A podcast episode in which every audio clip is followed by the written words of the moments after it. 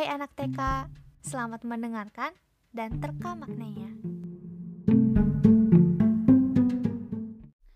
Halo, kamu lagi ngapain sekarang? Makasih banget loh udah nyempetin buat dengerin cerita dari aku. He, walaupun sedikit.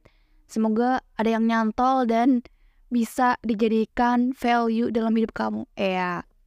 Jadi, yang pengen aku jelaskan adalah gini. Uh, pastikan ya, manusia mah pengen yang menang terus, apalagi hal yang besar maupun hal yang kecil gitu. Sesimpel kayak lagi cekcok aja gitu loh. Kita kayak pengen menang terus. Itu biasanya yang egonya tinggi sih. He. Hmm, tapi pada umumnya manusia itu emang pengen menang. Dan dalam perlombaan atau penyeleksian, kalah dan menang itu adalah suatu yang sistemik gitu ya. Maksudnya adalah pasti akan selalu ada orang yang kalah dan orang yang menang. Misalkan aku dan kamu nih ikutan lomba.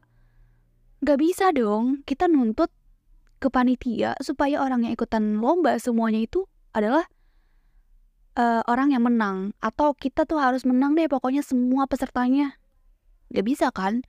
Pasti ada aja yang kalah dan menang dan dari kalah dan menang itu kita kadang kayak kenapa sih aku udah berusaha dengan baik, udah berdoa, pokoknya udah mati-matian deh, udah jungkir balik aku untuk mendapatkan kemenangan itu, tapi pada ujungnya kita nggak dapat gitu.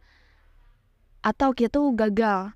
Dan kita melihat orang yang menang itu kayak apa ya, iri atau kecewa gitu. Kenapa sih malah dia yang menang? Kenapa sih aku yang kalah? Kenapa sih aku yang emang harus ambil hikmahnya aja? Kenapa sih aku yang harus selalu sabar?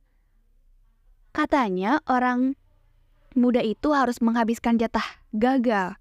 Tapi pada kenyataannya orang yang tua pun masih ada aja dapat kegagalan gitu dalam hidupnya. Nah, sebenarnya bisa aja kayak ada orang-orang yang memang melihat kalah dan menang itu berbeda gitu.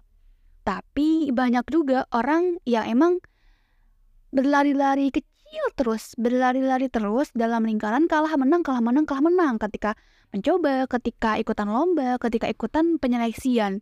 Sehingga fokus kita adalah kita harus menang.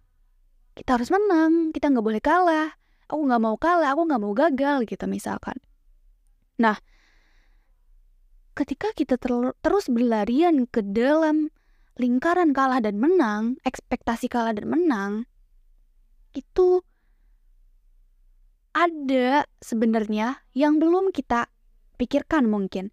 Atau enggak-enggak aja, sebenarnya ada hal yang harus lebih kita fokuskan dibandingkan kalah dan menang yang memang pada ujungnya bikin kita sakit hati kalau kalah, bikin galau, bikin down atau orang yang menang pun kadang kayak puas gak mau nyoba lagi karena udah juara.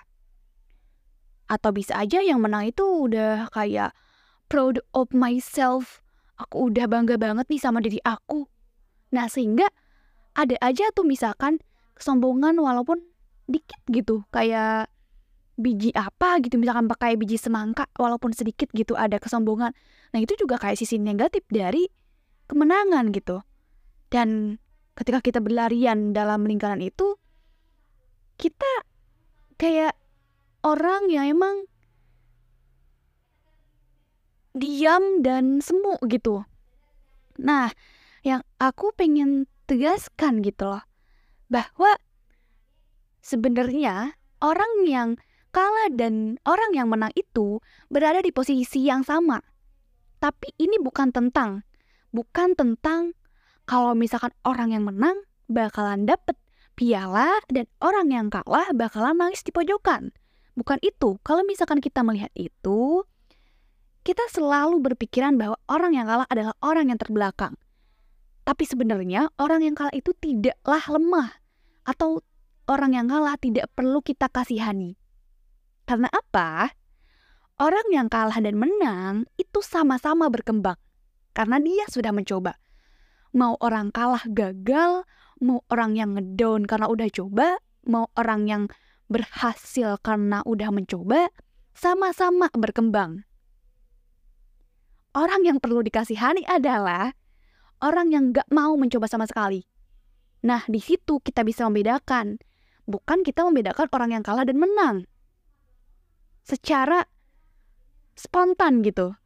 Yang perlu kita bedakan adalah orang yang tidak mencoba dan orang yang mencoba. Ketika kita melihat itu, kita ti, ti, kita tuh nggak lagi melihat bahwa orang yang kalah itu adalah orang yang, ter, yang terbelakang. Karena seburuk-buruknya kita udah mencoba, at least kita berkembang. At least kita berkembang. Kalah itu bukan berarti kita terpinggirkan, kita lemah, kita di posisi yang paling bawah banget. Enggak.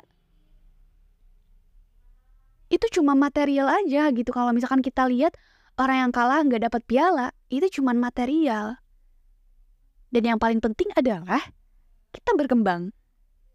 Dan yang penting juga dalam hidup kita adalah ketika kita melihat problem atau masalah secara sadar, kita pasti cepat untuk uh, mencari solusinya.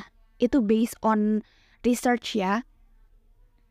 Karena orang yang banyak sadarnya pasti tahu nih selak-selak atau penyebab dari kenapa sih masalah ini datang, kenapa sih kita kalah gitu. Misalkan kita udah berusaha, udah berdoa, tapi kita tetap kalah.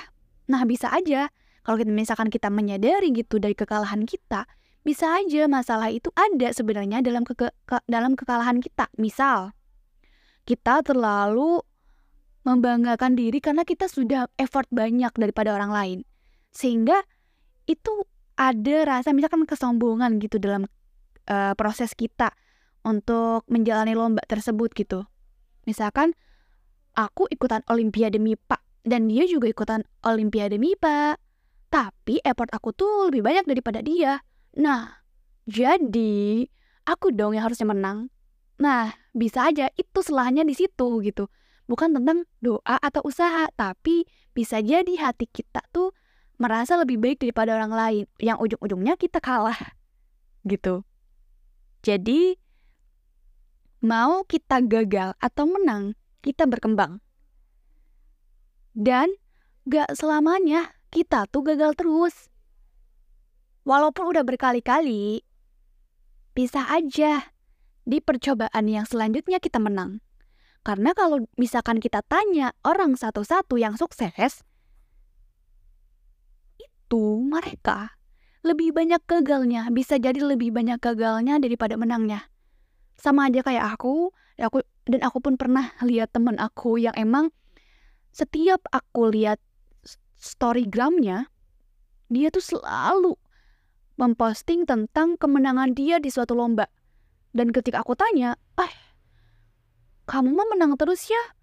Kata aku teh, karena setiap aku lihat uh, snapgramnya itu dia dapat kayak pengumuman menang inilah, menang itulah. Terus kata dia tuh gini, kemenangan aku itu tidak lebih banyak daripada kegagalan. Maksudnya adalah lebih banyak kok kegagalan yang gak kamu lihat gitu daripada kemenangan yang kamu lihat. Jadi intinya orang yang mencoba itu adalah orang yang keren. Walaupun ujung-ujungnya kalah atau menang itu biasa. Kan ada ada kata-kata kan, kalah dan menang itu biasa. Yang luar biasa adalah orang yang mencoba.